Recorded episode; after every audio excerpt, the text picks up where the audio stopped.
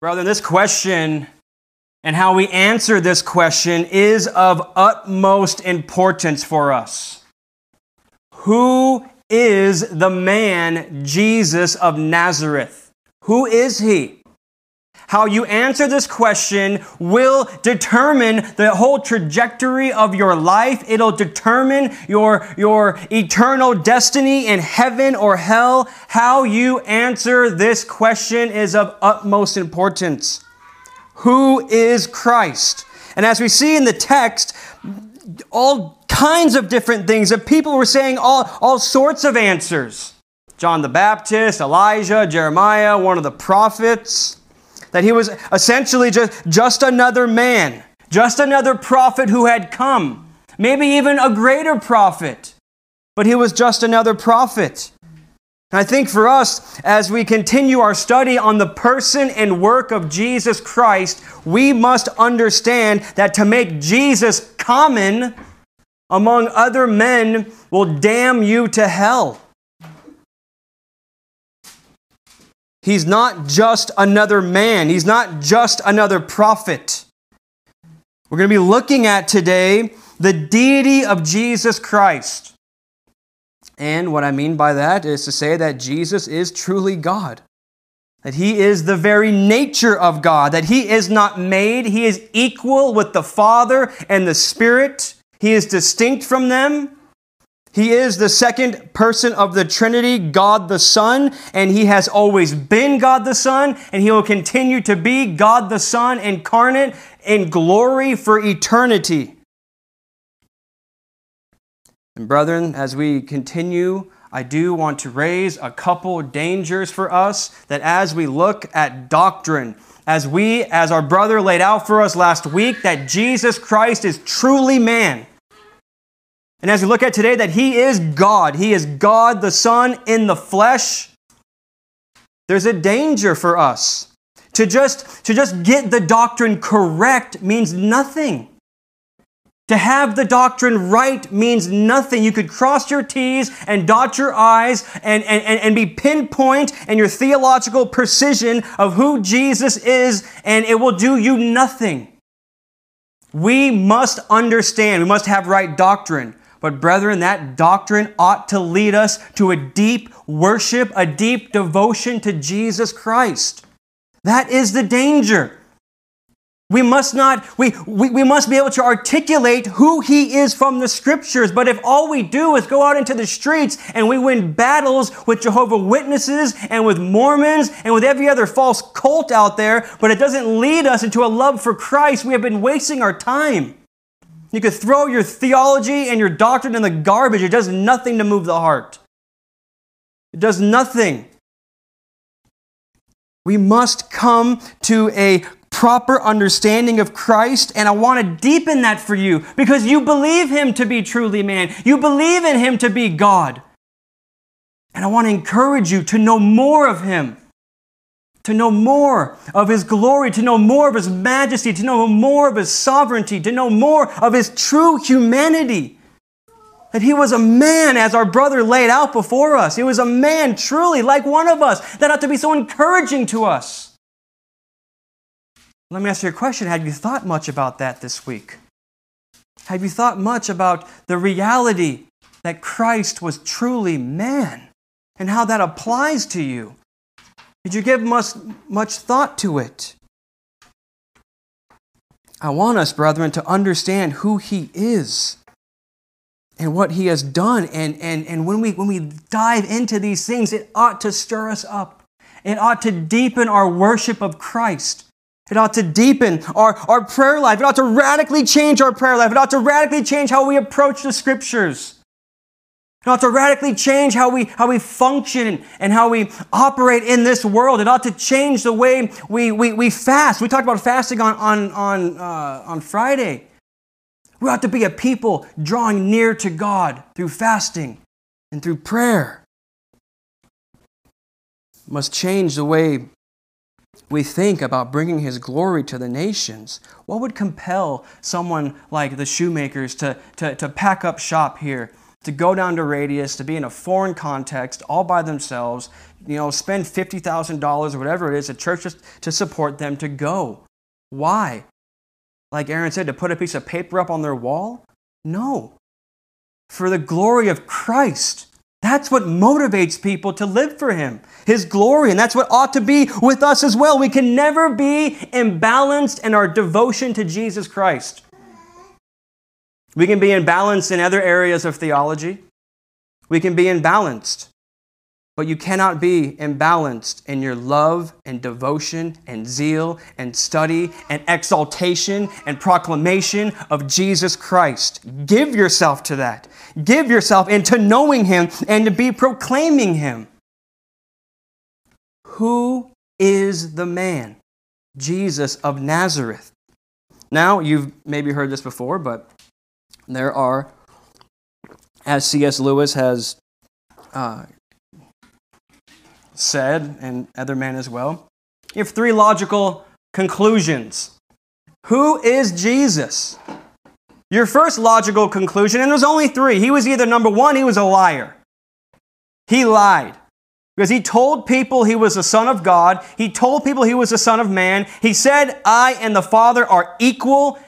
And he purposely misled his followers. He's either a liar. That's your first option. Second option would be he's a lunatic.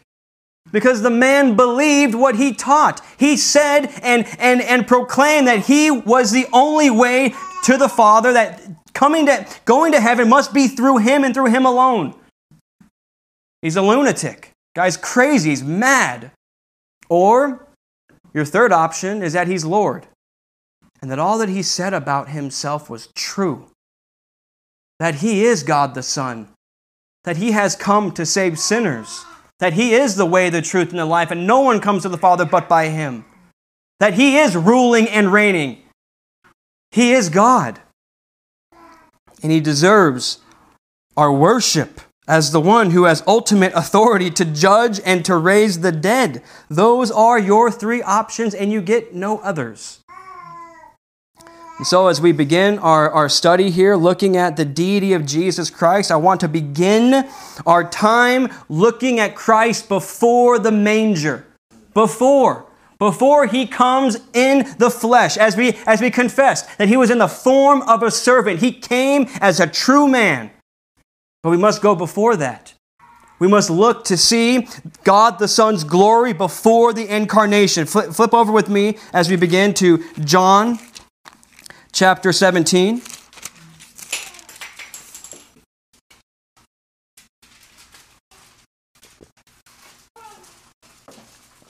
John chapter 17. Starting in verse 5, the context here Jesus is about to go to the cross. This is his high priestly prayer to the Father. It's a glorious prayer, worthy of a sermon for every verse, undoubtedly.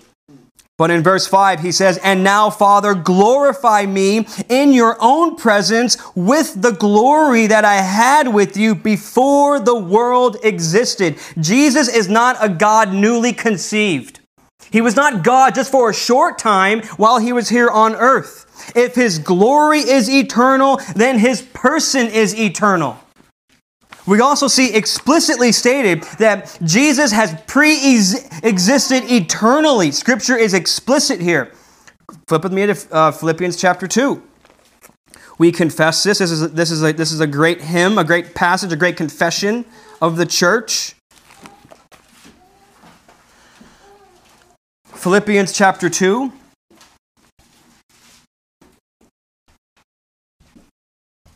Now, in these three verses, I want you to understand something that the verbs I'm going to point out, or the, or the, or the participles I'm going to point out here, they're, they're in the present tense which means that they've always been, continuing to be. So, so, so notice now in, in, in Philippians chapter 2, verse 6, let's, let, us let us read here, who, this is Jesus Christ, who, though he was in the form of God, did not count equality with God a thing to be grasped. So I want us to pay attention here to the who, though he was in the form of God. Now, if the, the, the original language here, if we're, if we're going to translate directly over from Greek to English, it, it, it would read this way Who in the form of God existing. Bomb Lock, you have the NASB, right? Yeah. Can you read uh, verse 6 there for me? Who, although he exalted in the form of God, did not depart equality with God, needs to be grasped. Yes. So he he's existing, present tense. He's and we, we don't we don't really catch that in the ESV, but it's okay. There's other good translations. We need to be uh, looking at other ones again. But he has been existing, present tense, in the form of God, very God of very God, from eternity past. He has always been. Look over with me at, at John 1:18.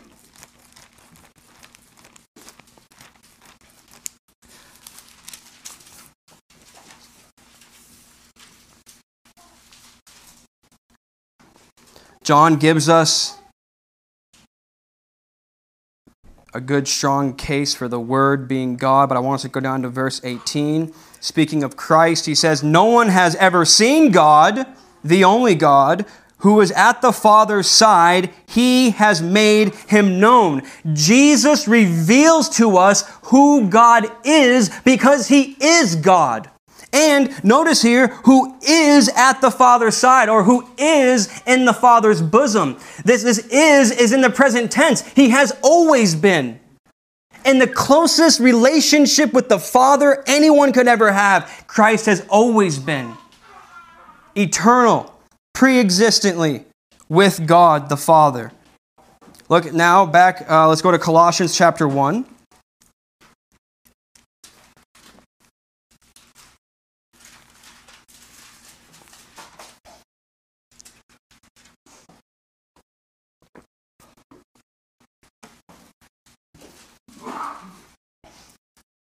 This is a passage about Christ and his supremacy over creation and redemption.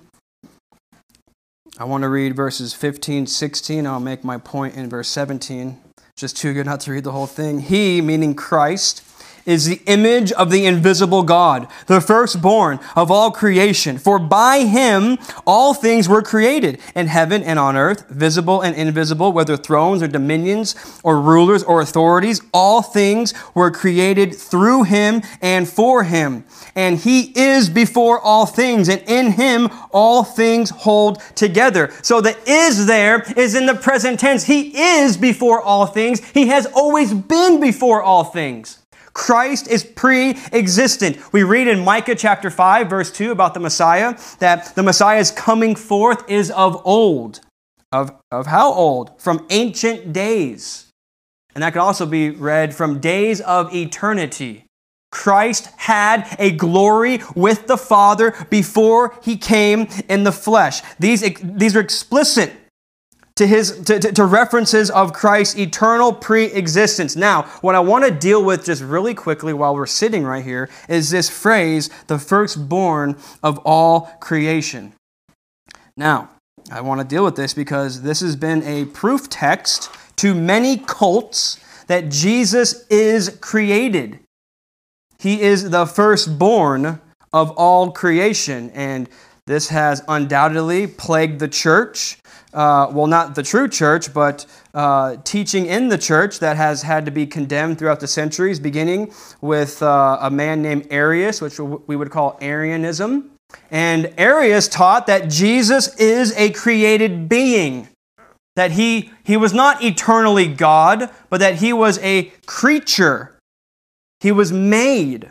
And we see this now, uh, same thing going on today with the Jehovah Witnesses that Jesus is a created being.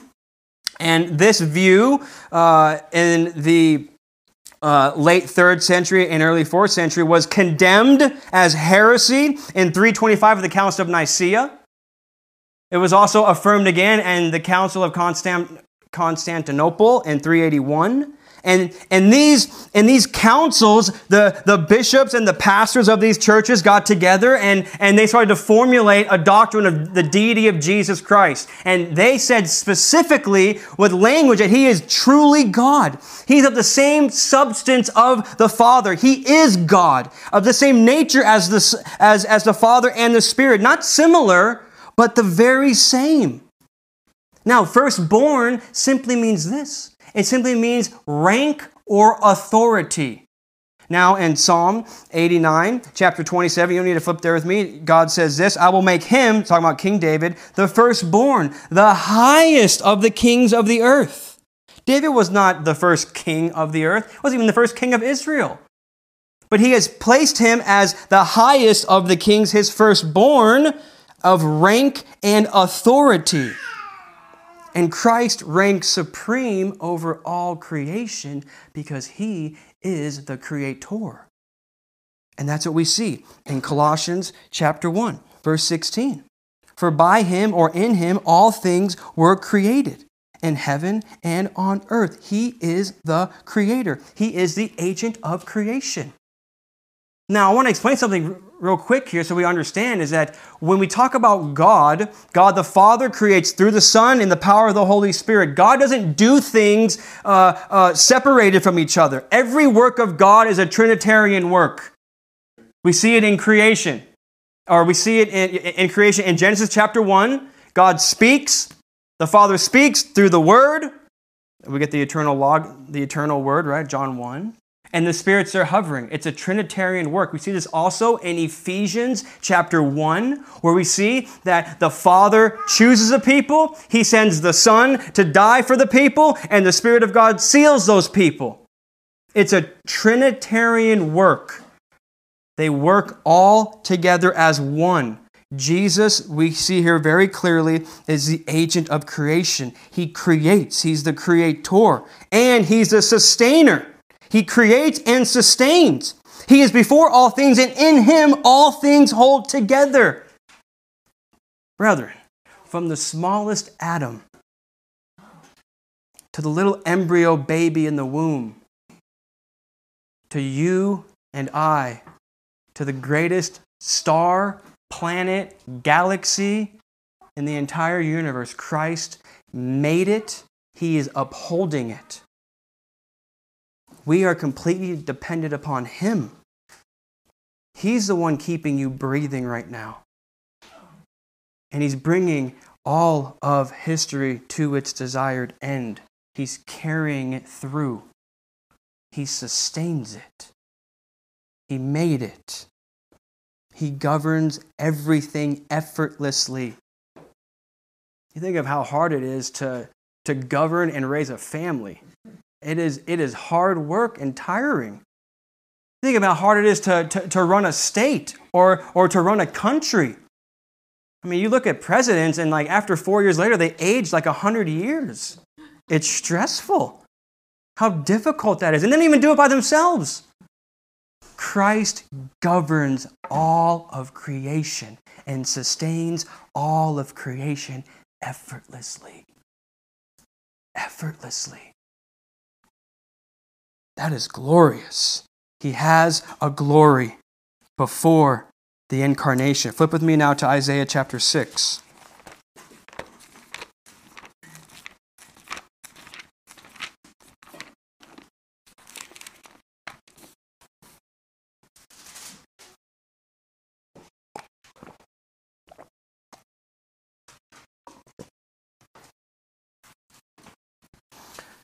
This undoubtedly is a very familiar passage to many of us here.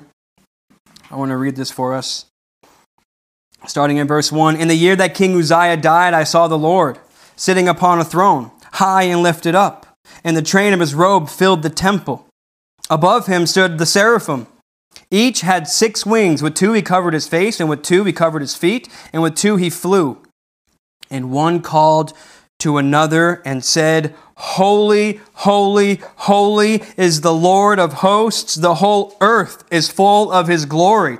And the foundations of the thresholds shook at the voice of him who called. And the house was, was filled with smoke. And I said, as Isaiah, Woe is me, for I am lost. For I am a man of unclean lips, and I dwell in the midst of a people of unclean lips. For my eyes have seen the King, the Lord of hosts. Now, in this account, what we have is one of the most graphic and, vi- and, vivid portrayals of God. This is God. He is, Isaiah sees a vision here. I saw, he sees the Lord. He sees a visible manifestation of God. He does not see God in his full essence because no one can see God and live, they would die. But he gets a glimpse. He gets a glimpse of the glory of God in this vision of, of a, a vision showing truly who he is. And even a glimpse in a vision is enough to bring Isaiah to ruin. Woe is me, for I am undone. Who does Isaiah see? Who does he see? What's the text say? Verse 1. What, or what, who, who does he see? He sees the Lord. He sees God. He sees God. And where is God doing? Or what is he doing? He's sitting on a throne. And that throne undoubtedly speaks his unhindered sovereignty and his infinite power to rule. He is governing the nations. He is governing all of creation. He is sitting on a throne. And where is that throne? It's high and lifted up. It speaks to his transcendence as God, his position of as the king of kings. He's above all kings because he is the true king. And the train of his robe filled the temple. This speaks of his royal majesty as king.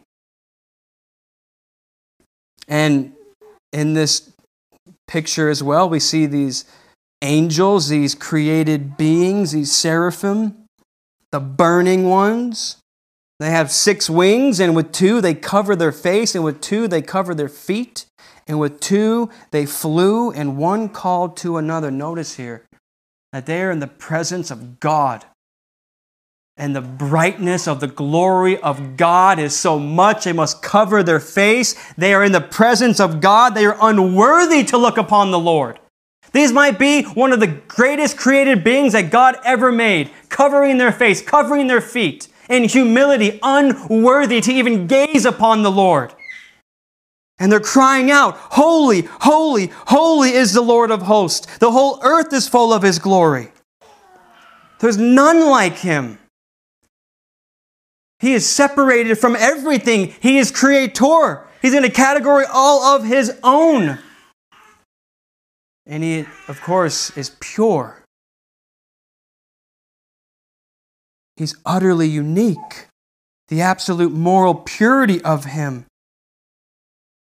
And at his presence and at his voice, there's shakings and smoke and fire and thunder and all these things going on. The entire cosmos is shaking of the voice of him who called. This is a graphic, vivid picture of God. Now, flip with me, if you will, to John chapter 12.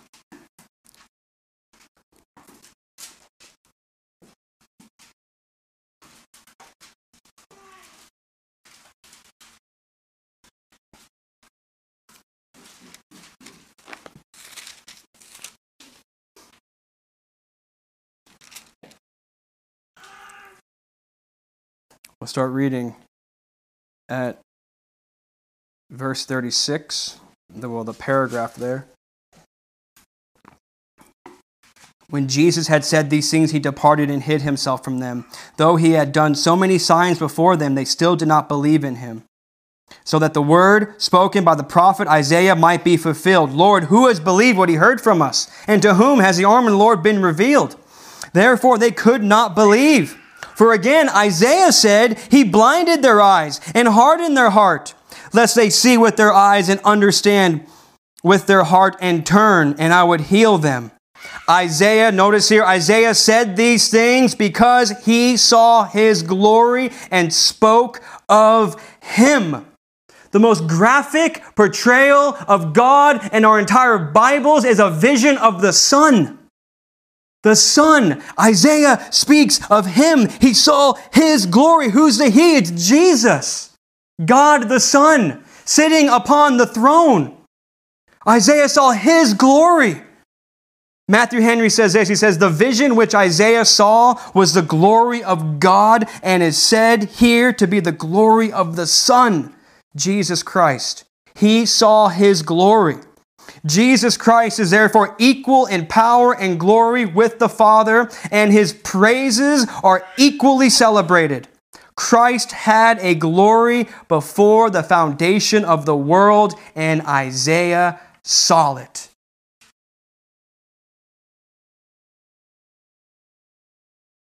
It was this God who took on human flesh, who became a man. It is this God, brethren, who humbled himself and became a servant, not to be served, but to serve, and to give his life as a ransom for many. It was this God in all of his glory who came to save sinners like you and I. Brethren, and to think of it, to think that men spat on him and men smacked him in the face, and men rejected him. And the Jews said, We have no king but Caesar. That the soldiers mocked him. That Pilate whipped him and scourged him. To think that they cried out, Crucify him, and nailed him to a cross. Brethren, how could we have such weak devotion to such a Christ, to such a God as this? How could we be neglectful of His Word when it's this God who came to save us? How could we not worship Him deeply? With zeal and love in our hearts for him, brethren. How could we not? How could we? How could we have doubts? And how could we uh, doubt that He'll care for us, or to be worried about tomorrow, or or or to be looking to other avenues to find satisfaction? How could we not place our full trust in Him, brethren? You could trust Him, believe upon Him, look to Him. He is your God. He is the one who has come to save you, to you and me to save us. Christ had a glory before the foundation of the world, brethren, that this would lead us to worship, to worship Him. No sacrifice is too great for such a God that, as our brother gave his great illustration last week, that as the king left his royal throne room and came down and dwelt with his people, a poor man. No comeliness that we should look at him and desire him, that he came for us. That would drive us to our knees to say, What a God! and worship and serve. That's his glory before, before he laid in a manger, before he was in the manger. Now I want to look to Jesus' testimony of his own glory. Because what's important also, as we think of this, and you know, uh, there was a million ways I could have gone with this sermon, and I wanted to try to hone in on a couple areas, but you know, it's good that there's other people who write of Jesus, and what they write is true. What did Jesus say of himself? What did Jesus declare himself to be? It's, it, it's one thing to declare someone to be God the Son, it's another thing for the man to speak for himself. What did Jesus declare and who he declared himself to be? And I want to show us his use of the, of the phrase or the word or the name I am. Now, I want us to, we're in John's gospel. I want to show us uh, some, some verses here about who Jesus says that he is, and he uses this phrase, I am. And so I want to, I want to this is unique to John in terms of he has seven of these statements, and we read one of them in our New Testament reading. But let's go to, first to John chapter 6, starting in verse 35. Maybe you've heard of these before, but I want to shed some light on these.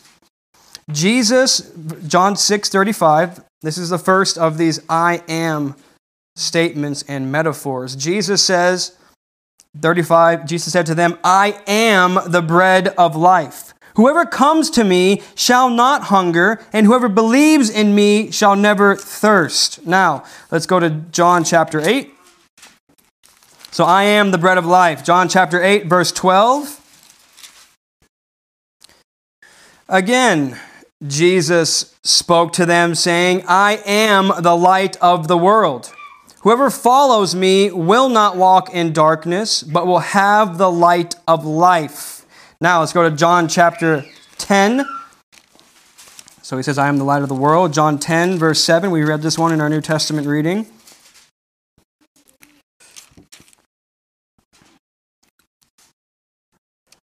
Or, yeah, or we didn't actually read this one, but he, we, we have two here. So Jesus said uh, again said to them, Truly, truly, I say to you, I am the door of the sheep. All who came before me are thieves and robbers, but the sheep did not listen to them. I am the door. If anyone enters by me, he will be saved and will go in and out and find pasture. The thief comes only to steal and kill and destroy. I came that they may have life and have it abundantly. Verse 11 I am the good shepherd. The good shepherd lays down his life for the sheep. So I am the door, I am the shepherd. Let's now go to John chapter 11, next chapter over. Starting in verse number 25. Jesus says here, He said to her, says Mary and Martha, He says to her, I am the resurrection and the life. Whoever believes in me, though he die, yet shall he live. And everyone who lives and believes in me shall never die. Do you believe this? She said to him, Yes, Lord, I believe that you are the Christ, the Son of God, who is coming into the world. Go to John 14. A couple more here.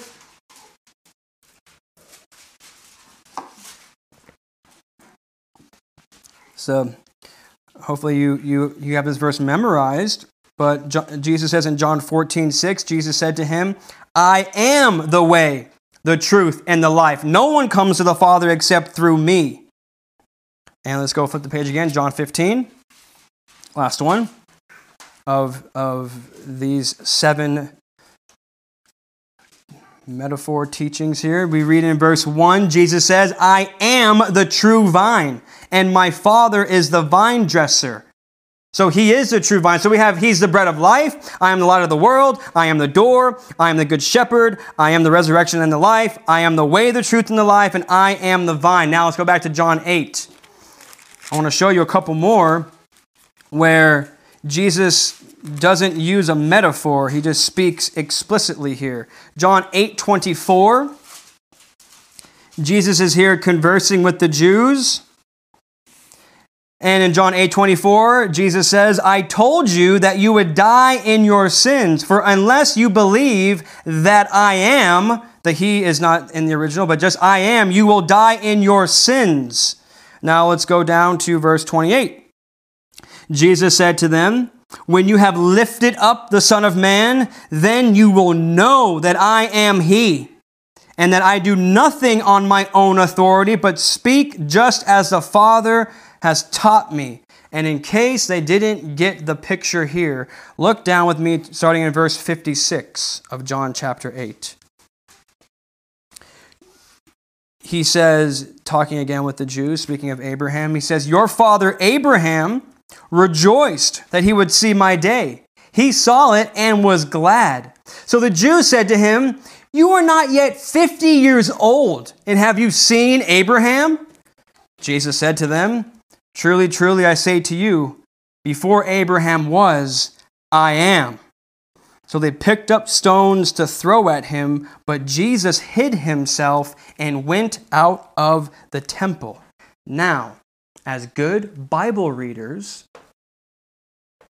we need to ask the question why are these Jews picking up stones to throw at Jesus? What did he say that made them so angry that they want to kill him? Well, Jesus is making an explicit statement here, and we have got to understand the context of what this I am is. And so we must go back to the Old Testament. So let's go back first to Exodus chapter 3.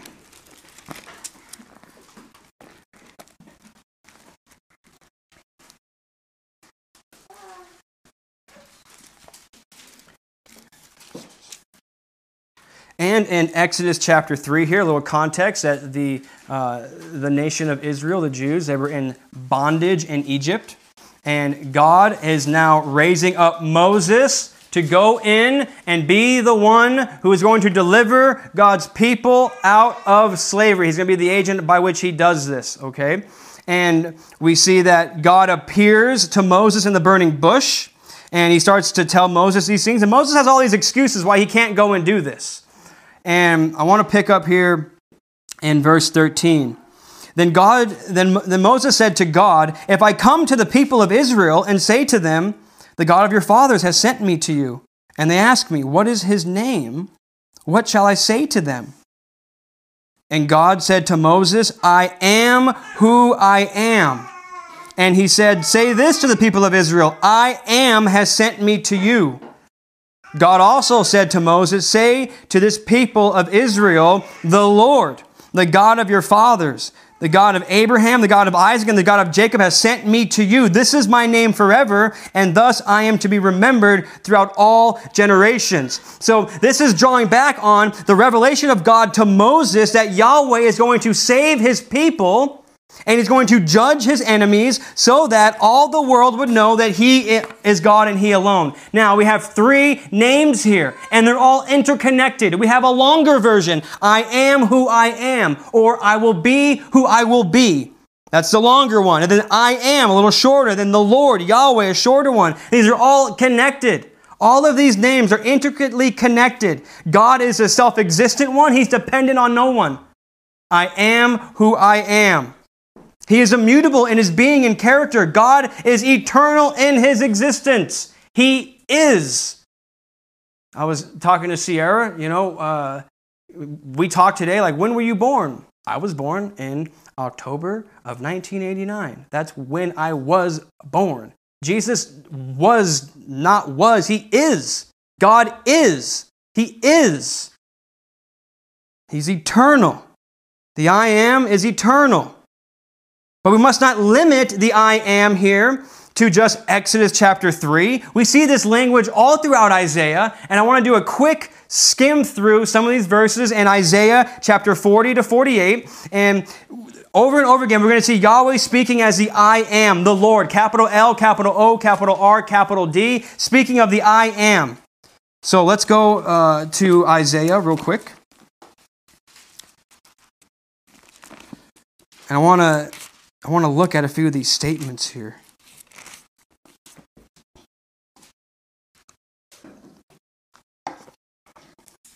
God's use of of the I am. Now, in the context here, Yahweh is saying that he is utterly unique and the incomparable God, in contrast with all false gods who have no power to save that Yahweh himself assures his people that he will save them. He will have a second Exodus. His people are going to be in Babylon. He will save them again. God will save. He is utterly unique and incomparable. You just keep those words in mind. So look at Isaiah chapter 41, starting in verse 4. He says, who, this, is, this is the Lord speaking, Who has performed and done this, calling the generations from the beginning? I, the Lord, the first, and with the last, I am He. There's our language right there. This passage is speaking to God's control of kings and in history. God is going to raise up a pagan king by the name of Cyrus, the king of Assyria, to come and to save his people out of bondage, out of uh, Babylon, out of slavery.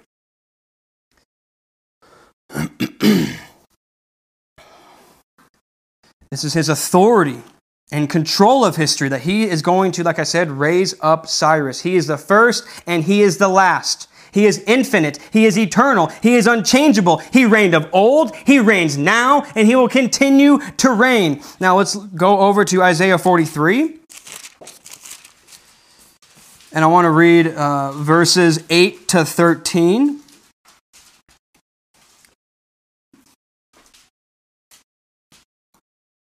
Says, Bring out the people who are blind yet have eyes, who are deaf yet have ears.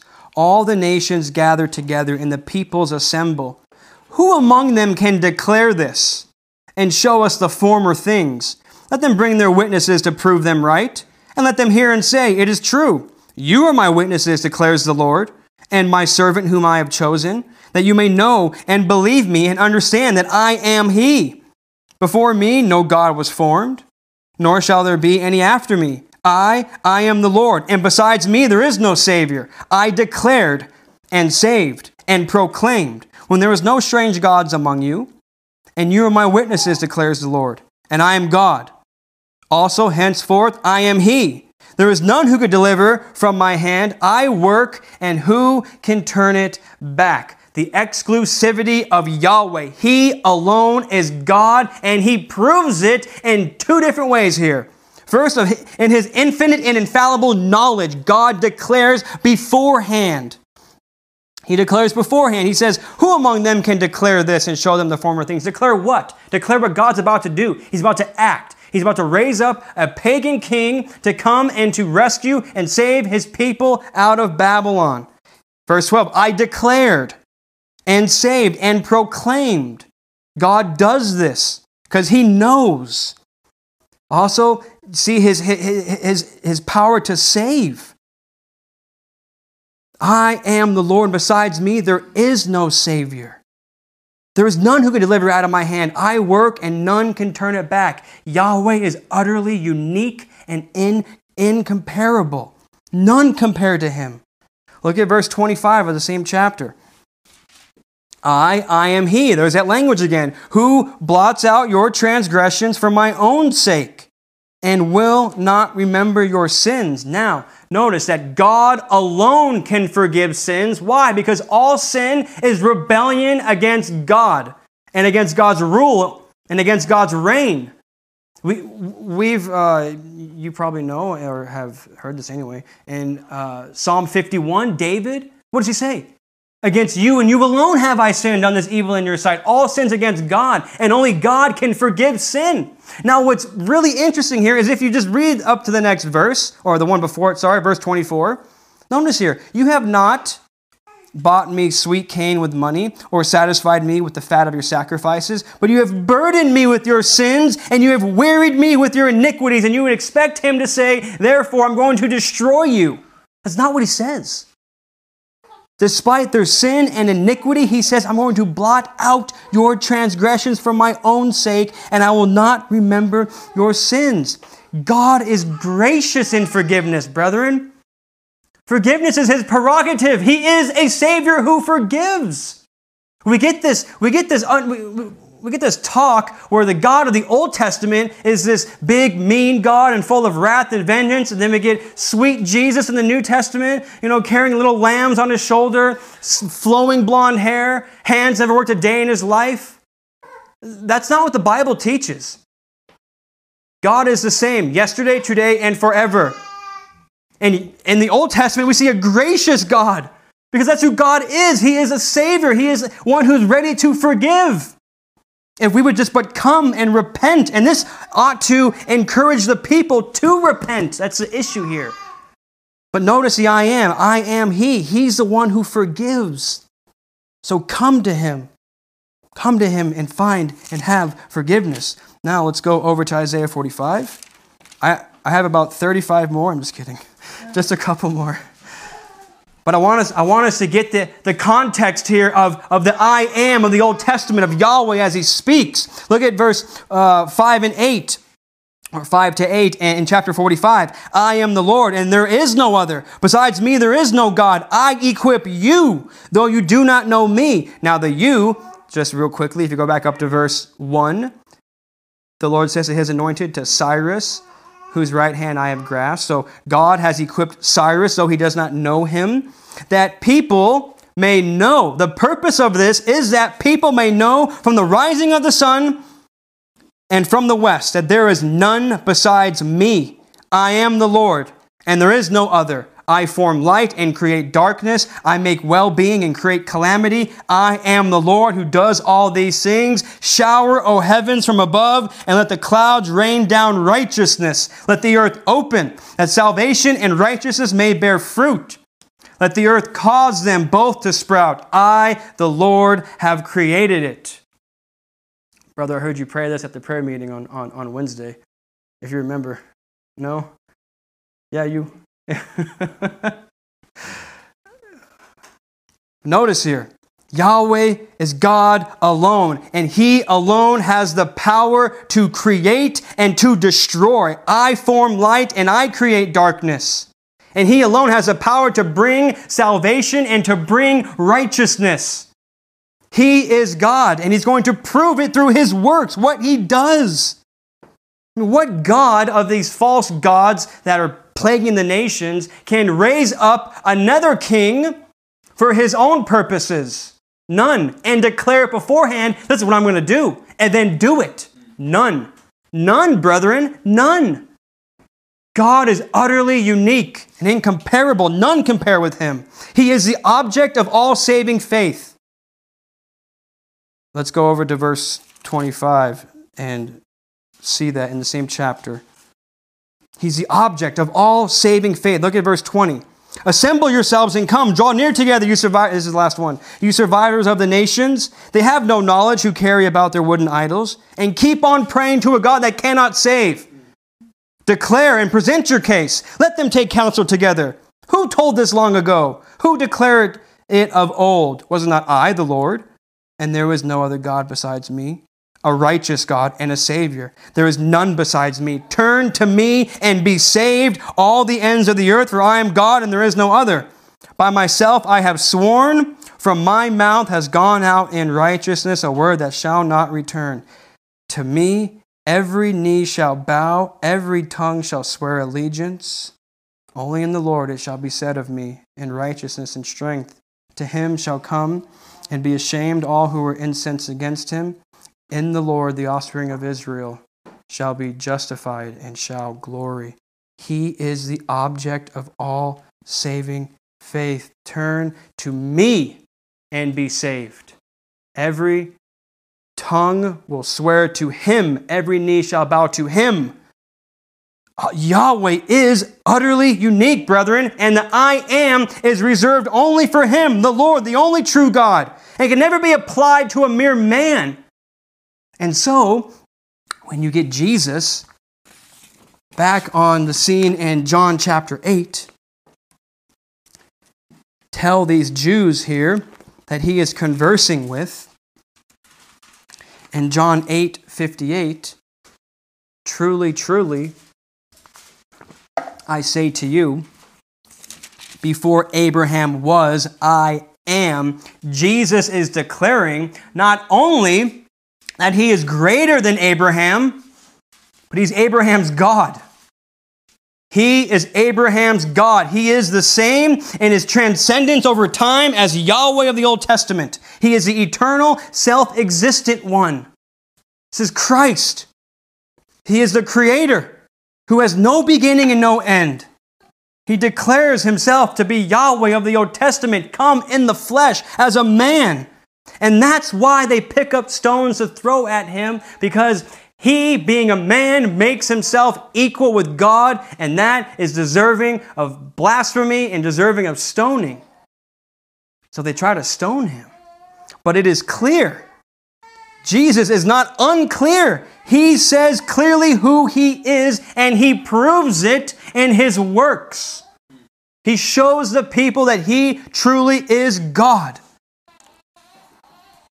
That is who he has declared himself. So, all these I am statements, and I, I wanted to go through a couple of them, but we would be here for a while, so I, I, I didn't actually go through any of them. But they deserve their own sermon. But listen, this is important. You need to be reading your Old Testament. Okay? All of this has a context. And we can't understand who Jesus is declaring himself to be as the good shepherd and, until you understand that back in Ezekiel 34, Yahweh said he would come and shepherd his people. But then we also read that his servant David would come and shepherd his people. So who is it? Is it Yahweh going to come and shepherd his people? Or is servant David going to come and shepherd his people? The answer is yes. Yes. The Messiah, the son of David, a man is going to come, and Yahweh is going to come. And Jesus tells us that these two prophecies merge together and are fulfilled in him. He is God in the flesh as the Lord in Christ come to save his people. That's just a little, a little teaser for, for, for John 10. I am the good shepherd. I'm not going to preach anymore, all right, on, on, those, but they're, but, but they're worthy of their own sermon, each of those I am statements. And in all of them, he's declaring that he is the God of the Old Testament. Emphatically, clearly, non ambiguous, very explicitly, he is God. Now, brethren, finally, I want to look at his glory after his ascension and exaltation. Jesus had a glory before the manger. He had a glory as he walked as, as, a, as a true man and truly God on this earth, declaring himself who he is. And after his ascension, after his resurrection and ascension, he has a glory to rule as king. Go to uh, Ephesians chapter 1. Ephesians chapter 1, starting in verse 20.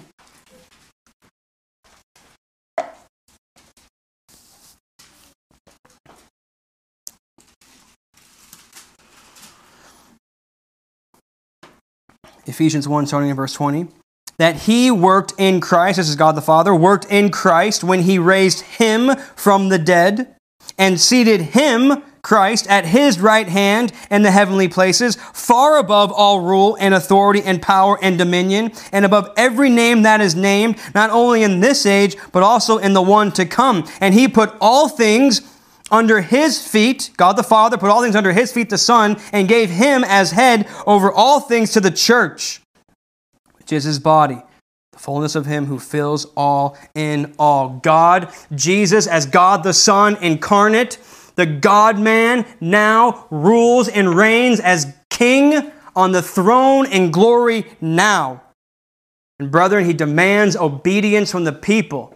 As the king, he commissions out his church into the world in Matthew 28, and he commands all nations that we would teach them to obey all that Christ deserves.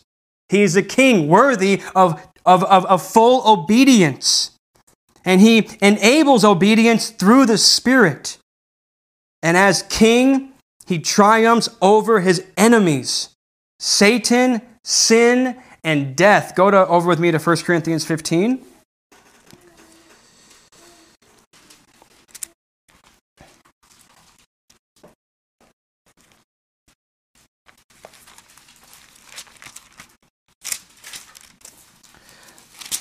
Starting in verse 24. Speaking of Christ, he says, Paul laying out here, then comes the end when he delivers, that's Christ, delivers the kingdom of God to the Father after destroying every rule and every authority and power. For he must reign until he has put all his enemies under his feet. The last enemy to be destroyed is death.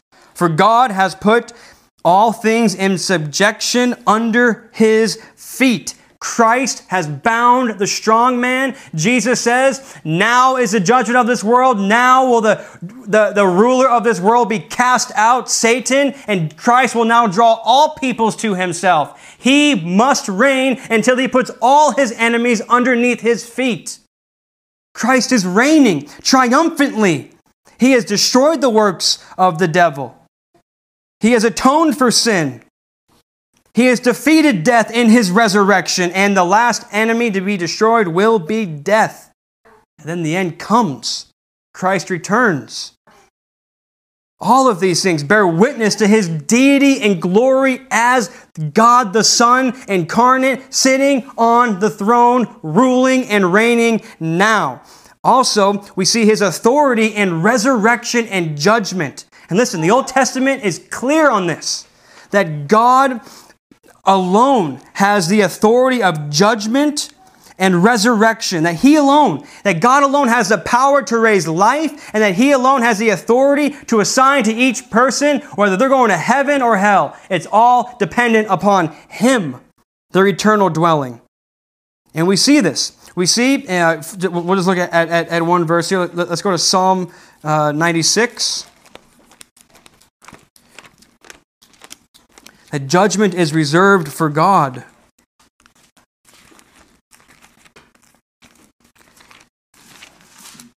Psalm 96.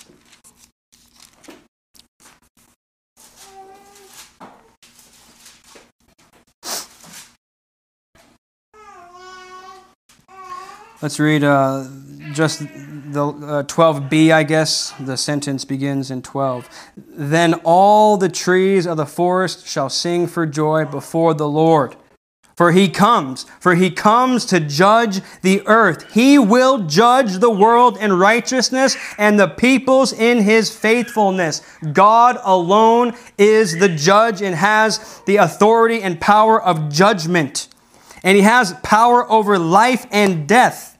Let's go to uh, Hannah's prayer. Anyone know, anyone know where that's at, ladies? You guys have been studying Hannah?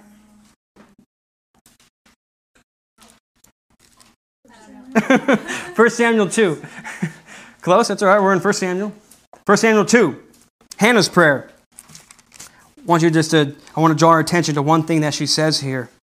That is unique of God alone in resurrection and judgment. Look at uh, 1 Samuel 2, Hannah's prayer. Look at what she says and prays in, in verse 6. The Lord kills and brings to life. He brings down to Sheol and raises up. The Lord makes poor and makes rich. He brings low and he exalts. God alone has the authority to bring down to the grave and to bring up from the grave, to give life. He and he alone. And you know what we read of Jesus? Jesus says in John chapter 5, I know we're flipping around here. Go, go to John chapter 5. Uh, starting, starting in verse 23 or 21, excuse me. So, we, so the Old Testament's clear that God alone has the authority and power of judgment, of resurrection, to give life, to raise from the dead, to make a new creation. And look at what Jesus says, starting in verse 24. For as the Father raises the dead and gives them life, so also the Son gives life to whom he will. For the Father judges no one, but has given all judgment to the Son, that all may honor the Son, just as they honor the Father. Whoever does not honor the Son does not honor the Father who sent him. Truly, truly, I say to you, whoever hears my word, and believes him who sent me has eternal life. He does not come into judgment, but has passed from death to life. Truly, truly, I say to you, an hour is coming and is now here when the dead will hear the voice of the Son of God, and those who hear will live. For as the Father has life in himself, so he has granted the Son also to have life in himself. And he has given him authority to execute judgment, because he is the Son of Man. Do not marvel at this, for an hour is coming when all who are in the tombs will hear his voice and come out. Those who have done good to the resurrection of life in glory, and those who have done evil to the resurrection of judgment to be damned forever. All of this is in, is in the power of Christ. And as Jesus calls out to Lazarus, Lazarus, who was dead in the tomb for four days, come out. So he now calls each and every single one of his people to come to life spiritually, as He called you by name as His sheep. He gave you life. He gives life to whomever He will. Christ has this glory now. And we read in Second Thessalonians, you don't need to go there, chapter 1, that Jesus will bring and inflict vengeance on those who do not know God and do not obey the gospel. And we read what Peter says in Acts chapter 10 that Christ is appointed by God to judge the living and the dead. Jesus has the authority over the eternal destiny of every single person. They answer to him. That's why we see passage after passage after passage. You think of Psalm 2 submit to the Son, kiss the Son, bow the knee to King Jesus, lest you perish quickly in the way, lest his wrath be quickly kindled. Whose wrath? The Son's wrath. Be quickly kindled. And also, the all encompassing worship of Christ as the resurrected and exalted Son of God. That as King, he is the object of worship. You ask any of our kids around here, what's Deuteronomy 6 5? We'll tell you. That's the Shema. And the Jews would recite this twice a day, verse 6 and 4. But the Lord our God, the Lord is one. You shall love the Lord your God with all your heart and all your soul and all your might. Yahweh is the one true and living God, and He alone is the proper object of worship. But what do we see with Jesus? We see Jesus in the Gospels receiving worship, accepting worship. As He calms the storms, His disciples in the boat worship Him as one who has power over the waves and over the seas. And after Jesus ascends into glory as the exalted God man, his praise and worship intensify through the church. And we'll end here Philippians chapter 2. Philippians chapter 2.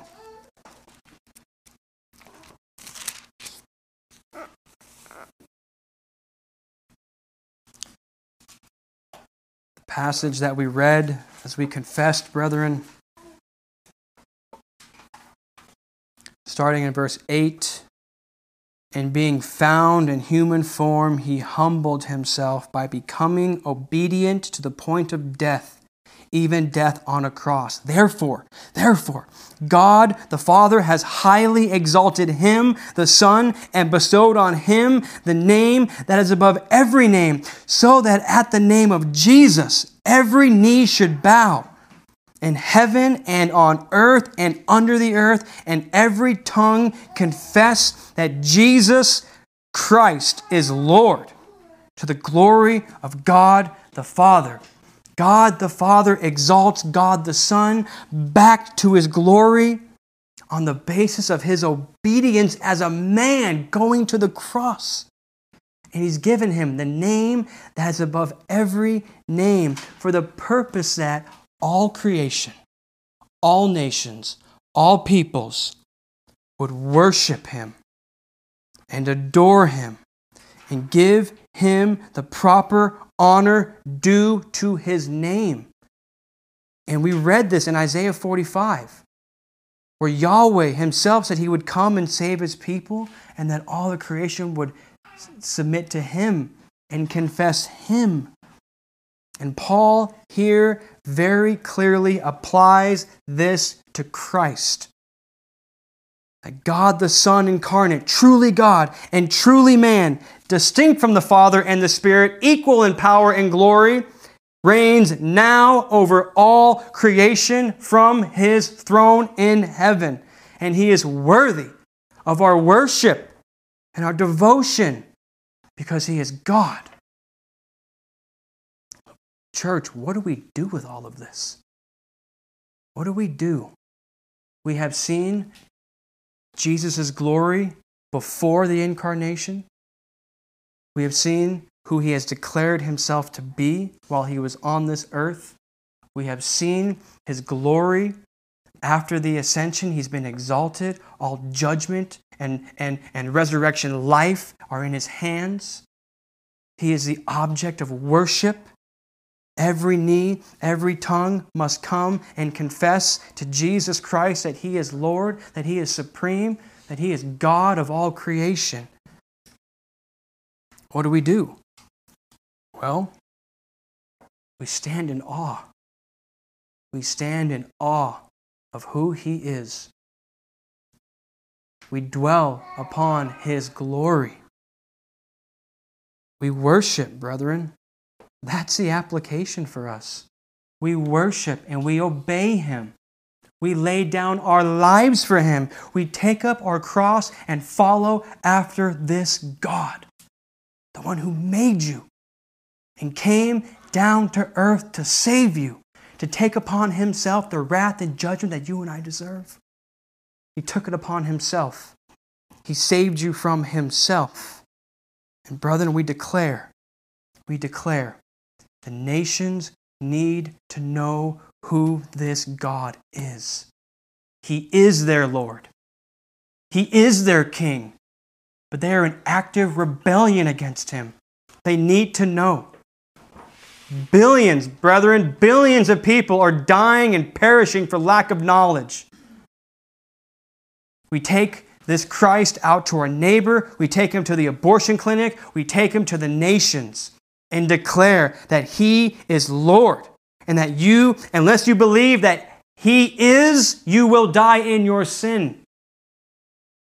We must believe that there is no salvation apart from him. Acts 4 12. There's no other, other name under heaven given among men by which we must be saved. You must go out and proclaim Christ. And you must contend. You must contend for the faith. You must contend for true biblical doctrine. You must contend for the, for the, uh, for the, for the truth of who Christ is truly man and truly God. And all people must submit in loving, worshipful obedience and declare that He is Lord to the glory of God the Father. Let's pray.